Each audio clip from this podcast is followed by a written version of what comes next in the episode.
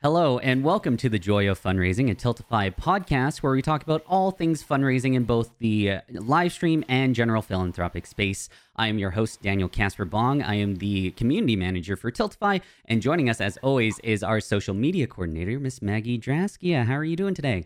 I'm wonderful, thank you. Well, it is wonderful to have you here because not only are you the co host of this podcast, but you're actually the special guest for our podcast because we are talking about all things social media and upping your social media game for both influencers and charities. This is something that so many people struggle with. I struggle with it. I mean, Instagram is just a foreign concept to me, and I'm sure it's a foreign concept to many people out there. So, it's great to have you on. And of course, you have so much experience in the space. So, really excited to spend an entire episode talking to you this time. I'm excited to be here to talk about it. It's something that I'm very passionate about, so it's I'm glad that I can share it. Well, how we got to that place is kind of where I want to start because as with all of our guests and I know we've had this from you in the past, we do want to understand kind of how you got to where you are today and what kind of built up the Maggie storyline, so to speak, of your life. So, let's go to your upbringing and start with how you kind of found yourself from childhood to adult life to having kids, of course, because you talk about them all the time. Yes. I love hearing about your kids and I love hearing about your family, but hearing about eh, how you've been able to balance that and how you went from mom to now social media coordinator to also content creator to everything else that you do. So let's go to the beginning. Let's talk about your upbringing. How did it all start for you? So I grew up with my grandma and my dad and uh, my grandpa, which was super great. Um, she and my my grandmother and my dad used to play a ton of video games. I grew up on the SNES and the Sega Genesis and those like Star Wars Tie Fighter video games, like Oh, on the yeah. disc from like forever ago. Um, and then my dad married my stepmom uh, when I was eight, and they decided that my time could be better spent. So I got into drawing and reading. I did a ton of reading and a ton of drawing. And that was about it. I had a, I'm going to go ahead and say uneventful. I had a mostly uneventful childhood, but I did actually have my oldest daughter at 18. So I was a very young mother, and that caused me to be pulled away from a lot of my friends. They were young, they were going into college, there was parties, there was all these things that I wasn't really a part of. And I found social media as a way to connect with people. I started out on AIM and it was just chat rooms, just being able to sit and connect with someone across the country or across the state even was it was amazing. I had a sidekick and I don't think you could have like kept me off of that and wow because it was just it was awesome being able to use the internet to make up for all the socialing social socialing socializing that I couldn't do. I wanted to be the best mom that I could be and I gave up a lot of my personal time and a lot of going out, a lot of the possibilities of socializing so that I could be the best mom if that makes any sense. Yeah, no, for Um, sure. I mean, they're they're your family, they're your blood now, Yeah. and especially at such a young age, like you have such a more intimate connection with them. I feel because you never necessarily got to kind of experience being on your own and being, you know, a high school young college student and getting to interact with people on that crazy level of being 20, 21. Um, Mhm, and going to all these social gatherings. I mean, I, I was kind of the same way. I mean, I had a pretty uneventful childhood until I was about 14, 15. Then all of that backstory that we'll save for another time, slash, I refer to numerous times throughout. But it, it, the point is, is like, it, it was pretty uneventful. And then we get to college, and I kind of just went through the steps. Whereas we've had so many amazing guests that are like, oh, yeah, I did this and this and this and this and 90 million different things. But you, you got to stay at home and be with your kids. Yeah, yeah. By 23, I had three kids. 23, 24, I think. I don't know. I lose track. I just know that I had three of them. the years start to blend together. I get you. they do. They really do. And uh, when you're so young and you have a child, one child, let alone three children, there's a lot of expectation for you to fail. And I won't say that my parents, my parents were very supportive of my kids. So they were very supporting. But you could, you got a sense from people like on social media that they were kind of expecting you to flop. So I, I early in my life learned to do my best and to try my best through having kids. And so I I mean I think I succeeded. I think I'm a great mom. but yeah, so it it led me to connect with content creation, actually. It led me to connecting with people through a game called Second Life and through WoW. And what I would do was I would take screenshots of characters and I would draw over them and make them beautiful and wonderful and fantastic. And I would post them to a Flickr account that I had.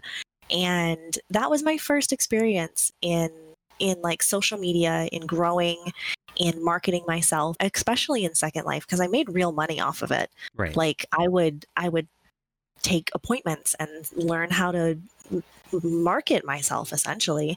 And then i would say like okay i need this money. And i was serious about it. I was like this is something that i use to buy groceries or this is something that i actually actually use. I busted my butt doing that for like five years. Yeah. i learned so much through that. It was phenomenal. Like these these like second life i guess Habbo Hotel or like these Uh-huh. kind of socialized video games that allowed people to interact and in, exchange money with each other like uh, Yeah. what was the one that i played i think it was gaia online or something like i that loved gaia oh that was what I- goodness yes Yeah. i was on there it was so funny because so many people cared about it and so many people used it to really socialize with each other chat with each other and it really Mhm. was the this social experience that you are describing where we could really interact with people both in positive and maybe not so positive ways but you could mhm. also make a business out of it. And i think second life was the primary example of that before we got into like video game video games like world of warcraft and yes. auction houses. And it- we won't even get Mhm. started about diablo because that could be an episode on a different Oh. podcast. Yes. But it, it's like it, you learn so many different skills when you are kind of forced into these scenarios. And for you you were just looking to socialize and that Yeah, kind of yep. branched into your passions which you know eventually branched into content creation. L- let's talk about that content creation because i know that you've talked about it quite a bit but you've been doing it for about five almost six years now? Yes yep. So let's let's go back to you know that year like 24ish for you 24 Mhm. 25 how did that start because you were in second life you were making a business for yourself how did that branch into content creation So I actually got into doing photo retouching, um, which is something that I learned through Second Life. You take a two-dimensional, char- well, three-dimensional character, but a two-dimensional screenshot, and I would add skin texture. I would add depth to it. So I learned I learned how to retouch skin, and I actually started working with a photographer, and I would retouch their photos for them. And that was my first like mm-hmm. real job and I learned how to do photo manipulation from set from my from my time in Second Life, which is like what I think they call now photo composites, where you take like a subject and you put them in a brand new place after like cropping them out and stuff, and you can make them into robots or witches or wizards or whatever. right So I was doing that with real people. And it was awesome. I thought it was amazing. I made some book covers, I sold them freelance, and somebody asked me if I could make overlays for Twitch. And I was like, what is this Twitch thing? So I looked it up and I researched it and I was like, oh my gosh, I could totally do this. I could totally make overlays. So I made some overlays. I made my account and I stopped doing Second Life photos because I was like, well, I'm making real money now. So, well, not real money, but you know what I mean. Yeah. I'm making I'm making real world money. and so I started just with overlays. I started watching Twitch and then I was like, I could do this. I could play WoW or I could play Minecraft. I can't stream Second Life because that's against the rules, but I could do it. So I, I sat down and did it. And then I saw that there was a market for people drawing Minecraft avatars. And I very poorly started drawing Minecraft avatars. It was probably two weeks, three weeks of streaming in general. And a lovely group called the Build Guild was all in my channel. I had no idea who they were. I had no clue who Bacon Donut was, or Chaos Chunk, or Sevidus, or Scarlet Rose, or anyone wild mm-hmm. commissioned me at one point, and I didn't know who he was. I had no idea. But he they all commissioned me. They all wanted me to draw for them. And I was swept up in a lovely tornado of encouragement and love and support. And yeah, that was how I started commissions. I learned to market myself on social media for commissions, basically, all of my art, and everything. And then it just led into one thing led to another. I did artwork for Lucklin and his wife, and then they hired me at Microsoft. And then I learned more about social media and I learned how the do's and don'ts and how to be corporate, more professional, which for two and a half years there was very, very valuable time. And then from there, I got hired with you guys with Tiltify. So yeah. Yeah, the the Wild West, as I refer to it, like being on Twitch maybe five plus years ago, I would say Okay. that their first couple years of being Twitch, so 2012 to 2014, 2015, those were definitely the years that was it was very difficult to kind of make a name for yourself because Twitch still didn't know their identity. It was hard to be a content creator because it was all gaming and trying to break away from gaming and especially for someone like yourself you almost pioneered that thought and concept of being an art streamer and being able to do commissions and to sell It commissions was before there was even an art category. I was streaming under Minecraft or under WoW. It was scary times when people were coming in and saying, "Get off of here! This isn't Minecraft." And I'm like, "But there's drawing It's- cubes." it's minecraft art exactly Yeah.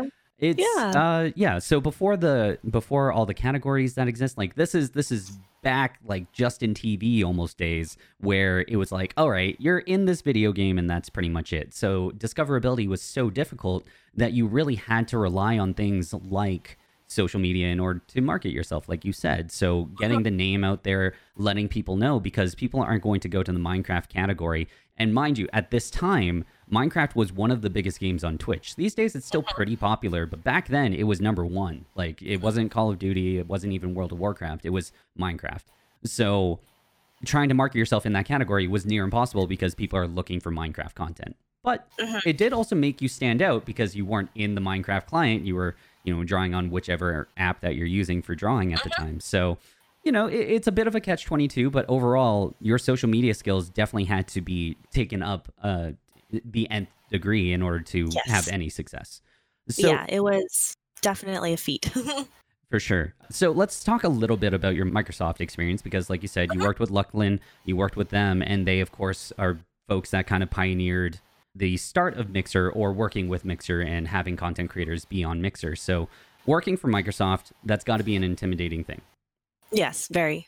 so when you're being asked to be a part of the social team for their live streaming platform, which yes is a competitor to Twitch, what was that like? And also being a content creator, what was the most important thing or most important things that you had to learn going from being a content creator to now helping run the social for a live streaming platform? So I actually stopped streaming on Twitch. I stopped streaming altogether when I was hired for my, with Microsoft. So learning through them the do's and the don'ts, the yeses and the nos, the professionalism versus amateur posting. Here's actually here's a great example. The phrase "my views and opinions do not reflect upon my employer" Right. is the largest pile of crap that you could ever put on a profile Right. because it doesn't mean anything. It doesn't. You could go and post a picture of a butt. And if your company doesn't like that, like for example, Microsoft, they didn't like that, they could very well say, like, no, that reflects on the company that you work with. So working through Microsoft, being an being a Microsoft employee, I learned that I am constantly reflecting my company. I'm constantly reflecting Tiltify or my brand as Draskia. If I want to make a post of a butt, I'm going to do it on a private personal account because that's going to be something that, you know, I'm I'm not going to have backlash on me. That's the biggest thing that I learned working with Microsoft. Professionalism and just what I would call common sense things that aren't really aren't really too common. Yeah, that's that's the thing that we're seeing a lot of, especially in 2020. And I don't know if it's because the state of the world or whatever the case may be, but it almost seems like every other day something uh-huh. serious is happening that people are commenting on.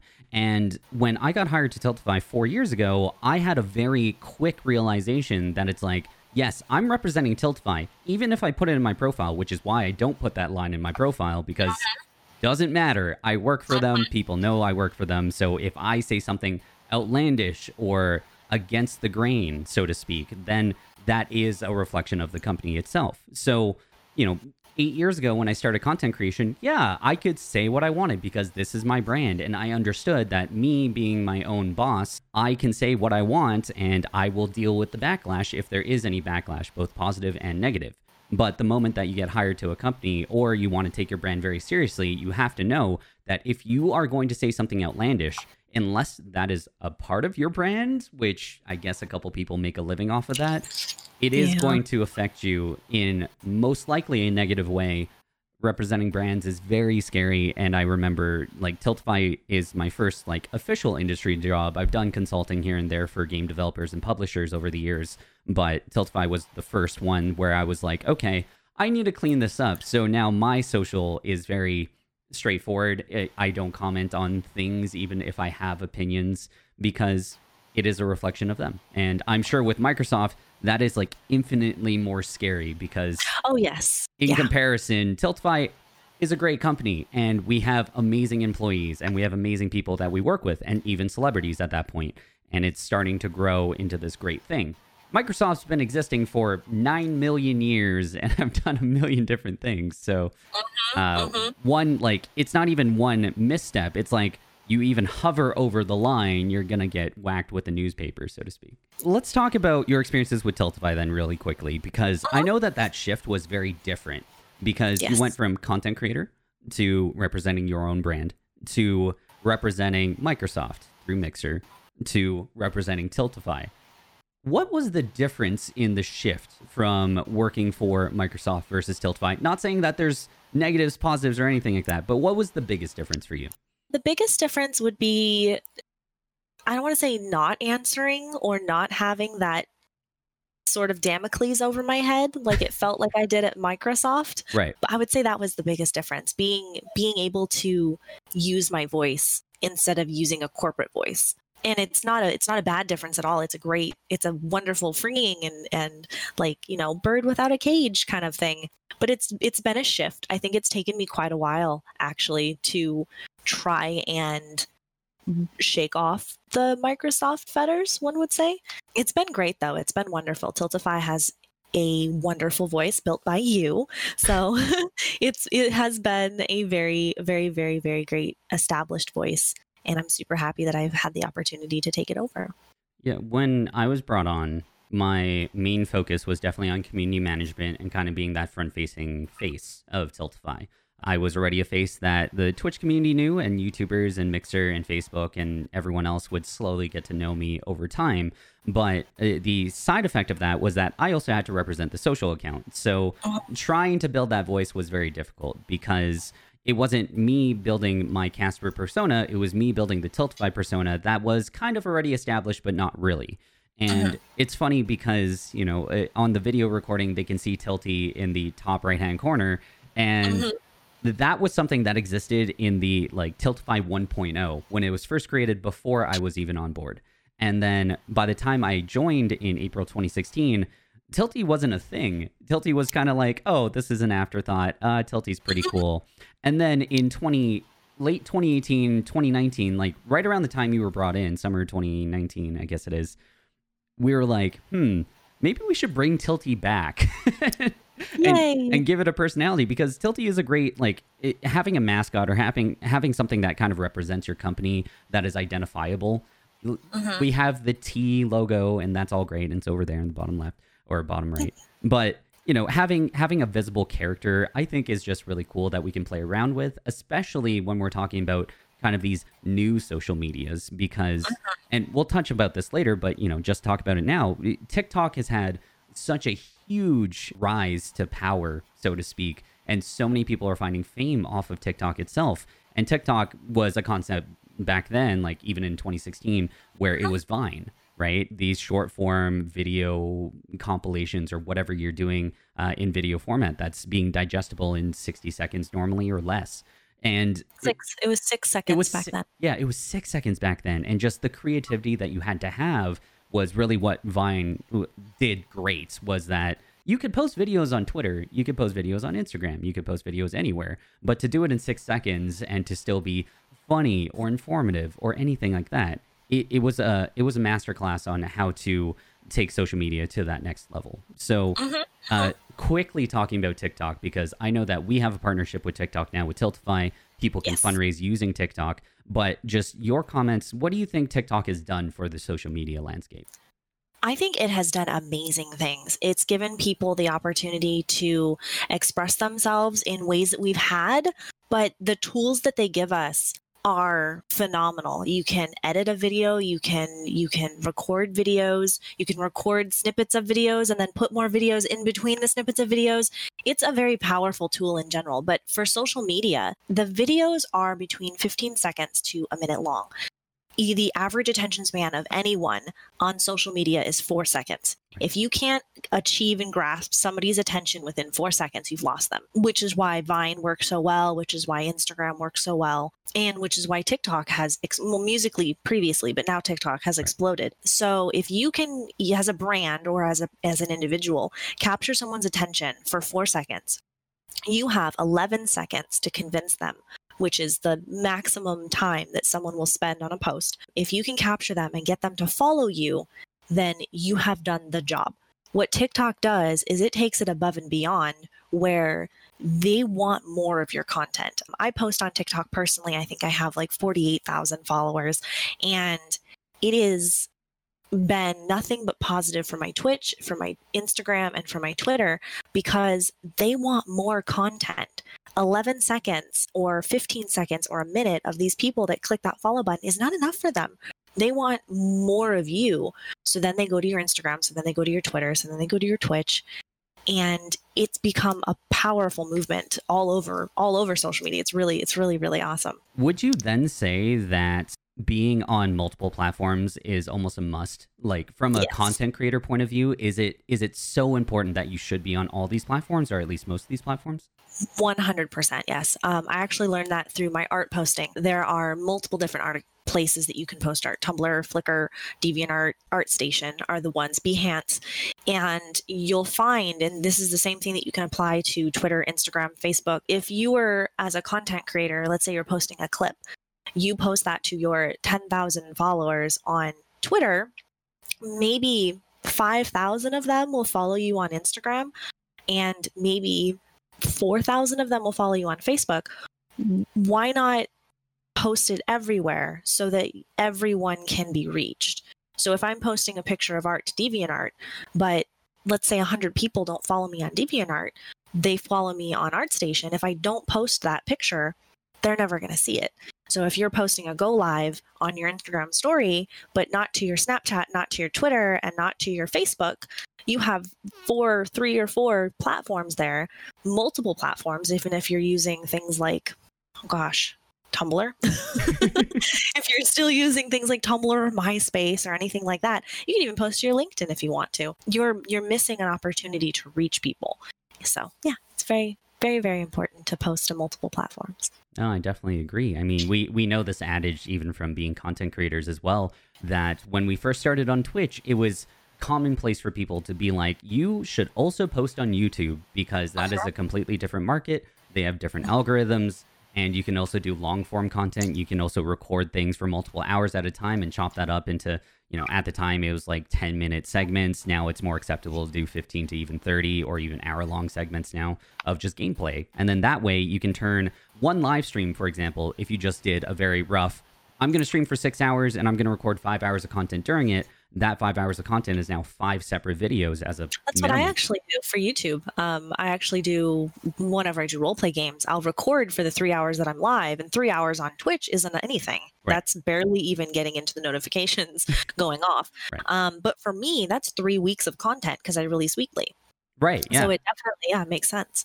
Yeah. So applying that to social media, then it's pretty much the same thing. It's like the more eyes that you can have on your content, the better your content has a chance to grow. So that is something that a lot of people, including myself, need to learn from. Is that trying to engage on all of these platforms and try to understand their algorithms. Trying to understand mm-hmm. the algorithms of all of these different platforms is super important. Uh, in yes. order to kind of understand why this post is doing better than others, why, uh-huh. what time did I release it on, what type of exposure, what type of assistance do I have with that, et cetera, et cetera. Uh-huh.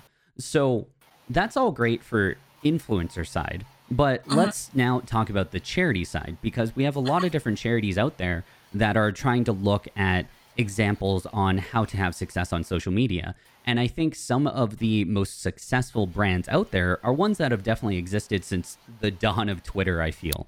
Um, the mm-hmm. one that I think of is uh, we had James on here for episode four, I believe it was, from To Write Love on Her Arms.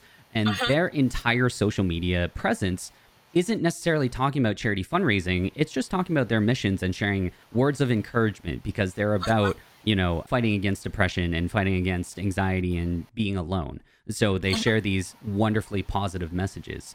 And I feel like that is a great approach, but it's only one approach. So, yes. talking about charities, what can they do to really up their social media game, do you feel? I feel like the more personable any account can be, especially a brand, the better. If you have a brand like Nike or a brand like Apple, they're cold. like, I love them. I have an iPhone and an iPad and earbuds, and I, I love love my Apple products, but they're a cold company. I'm not going to go looking to Apple for warm and fuzzies. I'm going, or personableness. I'm going to see and I'm going to feel that from a company like St. Jude or No Kid Hungry or NAMI because they have a way of connecting. Like you said, like for To Write Love on Her Arms, they have a fantastic, amazing way of connecting with people.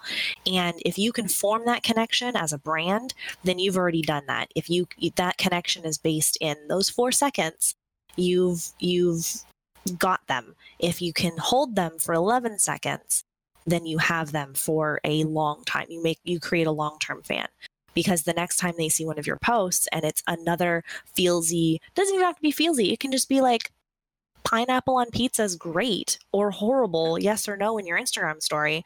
You've created something that they can connect to, something that they can relate to.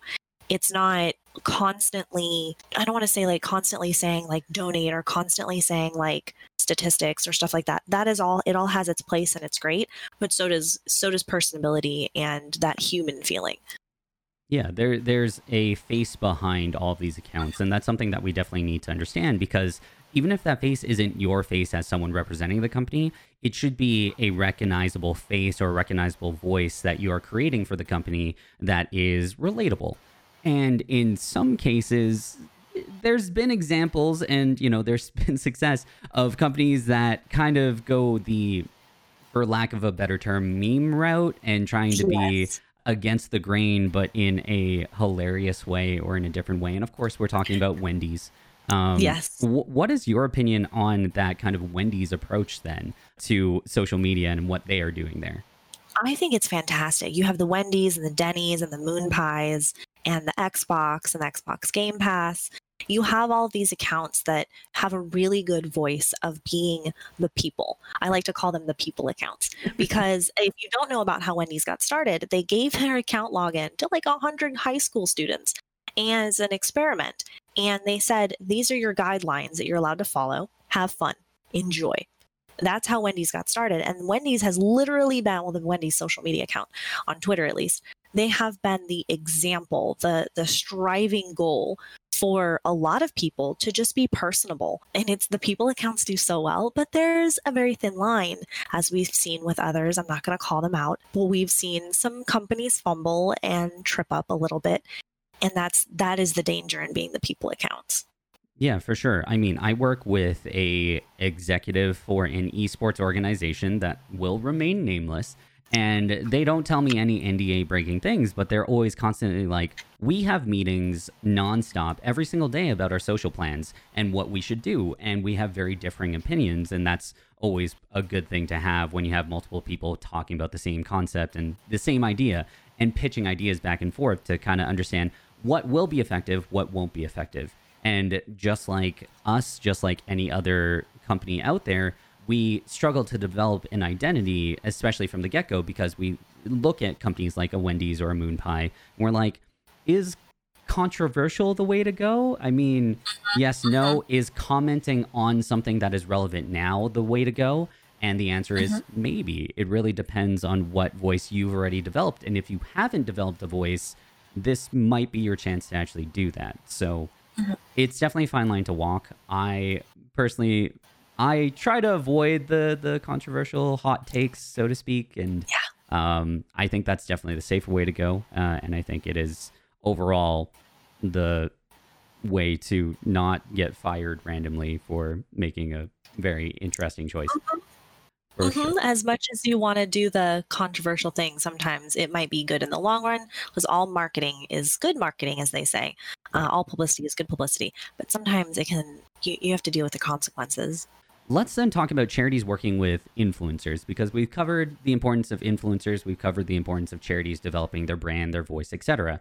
What about for charities that are trying to connect with influencers? Is it that same we want to be personable approach because we've received this and it's more so from game devs and publishers on the content creator side, but charities have started to reach out to influencers and try to connect with them.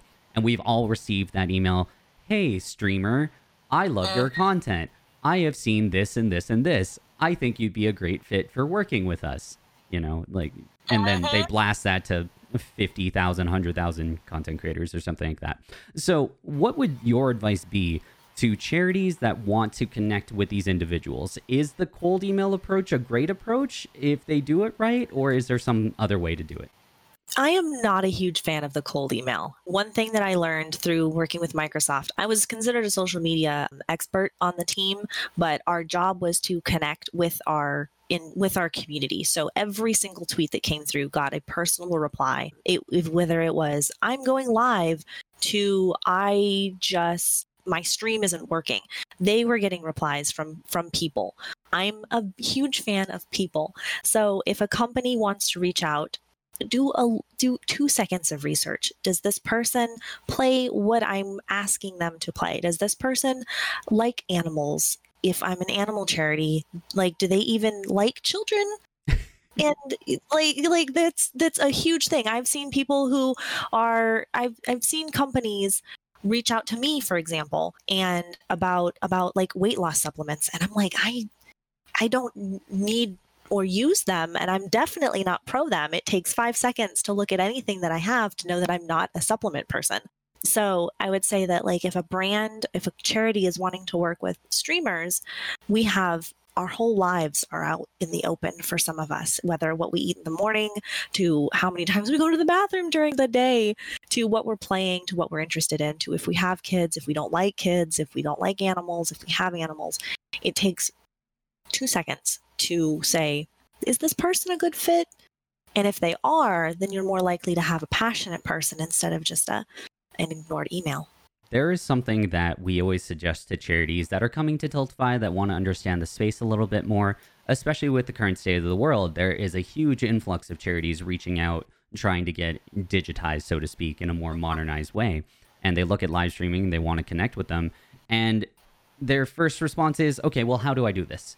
And their second response is, how do I get this big influencer uh, uh-huh. to support us? And it's like, well, and we've said this time and time again, and Michael's response is always my favorite. Well, you don't. you don't get these influencers. They have to understand your mission and want to support it because it's something that we believe in.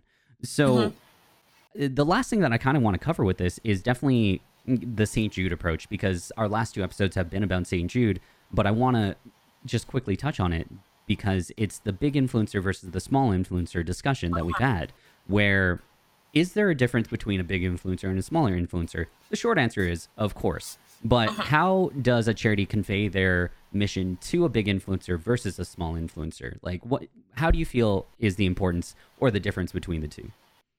I am a huge fan of big influencers. I think that they're great. They can move mountains when they want to. I, even when they don't want to, they can they can sneeze about a product and the next thing you know it's sold off the shelves. But I'm a bigger fan of what's considered nano or micro influencers. That would be the 10 I say micro influencers are between like 20 to 10,000 followers on any platform. Micro or nano can be used interchangeably, but essentially anywhere between 5,000 to 20,000 is a very sweet spot.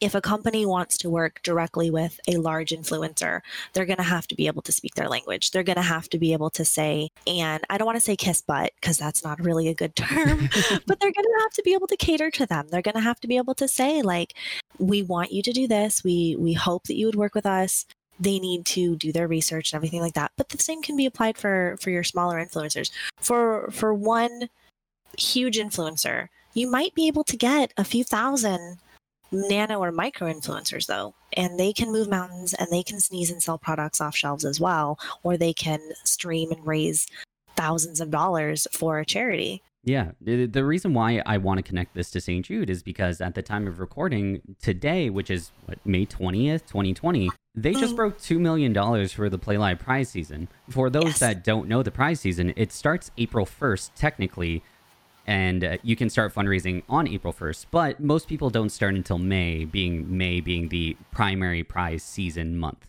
right? Mhm. So people could fundraise since April 1st, but a majority of the fundraising started April 27th, May 1st, somewhere in that area.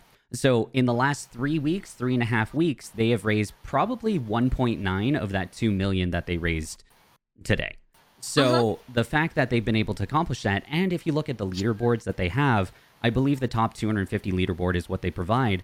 250 influencers have made a campaign and fundraised for them and have raised at least a couple thousand dollars for their organization. So uh-huh. that all adds up. And I was actually having this discussion with what you would call a nano influencer, someone that is very small, has a very small community, but they've been able to raise thousands of dollars. And there's so many examples of this. Yes, you want the people that can raise $100,000. Of course you do, because that is $100,000. Why wouldn't you want that? But you can also find the smaller influencers that one can raise thousands of dollars now or hundreds of dollars because every dollar does make a difference. At St. Jude, mm-hmm. it's $32 to cover their operational fees for a second. So being able to say, hey, this person raised, you know, $100, that is the equivalent of three whole seconds of our hospital. And we can't miss a second because then our hospital wouldn't be able to survive. So the connection to St. Jude is simply that is that they have a mix of the Dr. Lupos that can do $2.3 million in 24 hours. They also have the mix of, you know, Lobos right now. I believe he's at 120, $130,000, and he started fundraising a couple weeks ago. We have the Bloody Fasters, we have the Nega Oryxes from last year that have raised hundreds of thousands of dollars. But you also have the Draskias that have raised seven thousand dollars this year. Eight thousand. Eight thousand as of last night. Eight thousand dollars for St. Jude. You have the Caspers that have raised five thousand dollars through three weekends. You have even smaller influencers that have been ra- able to raise hundreds of dollars. Oh, I was gonna say I'd like to call someone out actually, and Sure. use I can use this as my shout out time. Um, further than Dan, previously known as Bacon, he has a very heartwarming community, and he has raised seventeen thousand dollars in this entire month, and it has been phenomenal watching him do that. He sits there with less than hundred viewers.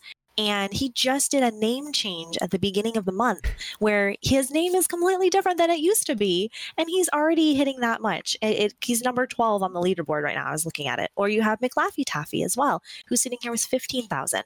He's got, I think, his average is around like 150 viewers, and it just blows my mind. I'm like, this is amazing. This is awesome. These people are doing phenomenal.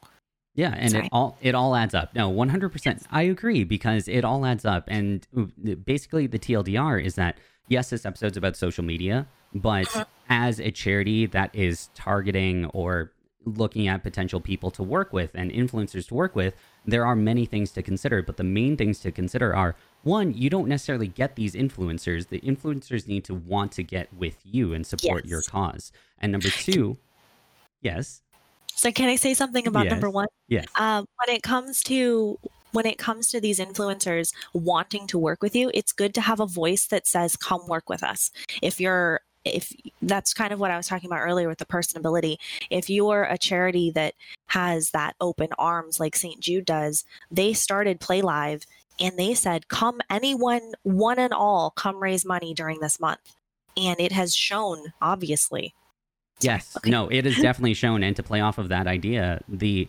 the concept that I want to get was uh, having boots on the ground is so important for these charitable organizations. We have seen many examples, and St. Jude again is a perfect example where it was just Zachary Witten for the longest time, for many years, the first three, four years even of Play Live. Now they're into their sixth, seventh season now. But whenever he's at a convention, going to these gaming conventions, connecting with these influencers directly, he will give you your his undivided attention. He will the moment you want to talk to him and you can snag him somehow. He's a very busy person, but Uh-huh. if you find him and grab him for a second, he will give you the world. He will give you 5, 10, 15 minutes of undivided attention. He will block out everyone to listen to you. I remember going up to him 2016 when I didn't know him yet and uh, he was just there at a convention, and my friend Renee was trying to introduce me. The moment he's like, "Oh, hey Renee, how's it going?" and you know, hugs, high fives, "Hey, how's it going?" catching up. She's like, "Yeah, I want to introduce you to Casper." He turns to me, like brushes his mustache a little bit, and goes, "Hey, how's it going?" and gives you like just the undivided attention. I think that's so important because Zach is only one person, and he tried to do this with literally thousands of creators, which is why he needed more people. But as a charity starting, you want to do the same thing. You want to have your boots on the ground at these conventions, connecting with people via email, being in their Twitch chats, being in their YouTube chats. I can think of another example of an organization that got more interested in live streaming a year ago. A year ago, last month. So 13 months ago, they knew nothing and they decided to venture out into the cold depths of Boston, Massachusetts for PAX East. It was their first gaming convention, never been there before. And, you know, fast forward a year later, they're at PAX East again in March and they're braving the cold, but they know the lay of the land. They know these developers. They're even talking to some of these developers to see if they can have a relationship with them as well. But the point is, is that having boots on the ground is almost equally as important as your social presence because you need to connect with these creators if you want to work with these creators. And a little bit of connection goes a really long way. I worked with, or I, I didn't work with even, I just represented No Kid Hungry at TwitchCon. And now they're one of my favorite charities. They have sent me, they sent me a bag, like just a, like a little tote that you use to carry your vegetables in. And it's one of my favorite things. And but it meant so much to me. St. Jude sends out care packages. They send out stickers. They send out buttons. I don't have it on right now, but I'm meaning to replace my pop socket with the St. Jude one. I wear a St. Jude logo around my neck all the time because it's it's these little tiny things, these little connections that make that personability that that that I, I call it I call it souls connecting because it kind of just makes sense like that. It definitely can, does. It no, does, I, right? I wasn't gonna laugh. I wasn't gonna laugh because it totally does make sense. You want to make that personal connection. I know that yes. with uh, even one of our employees, that is the account manager for No Kid Hungry. She's now best friends. She's like the best of friends with Carla, yes. who works at No Kid Hungry, because Carla is the one. Cat's out of the bag. She was the one I was referring to about PAX East last year. She yeah. knew nothing about the gaming space, wanting to get into it. She ended up showing up. I guided her around, showed her, you know, a couple of the things. And then fast forward a year later, she's like, Oh, I might have time to meet with you, Casper. We can maybe have lunch at this time, but I'm super busy connecting with all these folks and giving them my time and making that connection. And that all started, again, with emails, with social media, with having that voice. And while everyone can work on their brand and everyone can work on their voice, having that connection, however you make it, that can stem from a million different places, especially your social media accounts. So, in summary, what would be the three most important things that we've talked about here today, do you feel?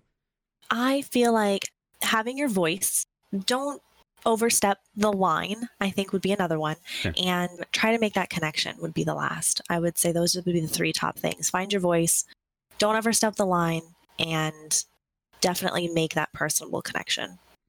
It's been awesome talking to Maggie about social media and about just connecting with charities and being influencers we have a couple questions from the community about social media and about you and even about me at some point, I feel. Oh, so oh, let's quickly get into these. This question from David who asks When handling public communications and social interactions, what are some things to keep in mind, especially with regards to making sure there's personality behind the brand without overstepping professionalism? So that is on point.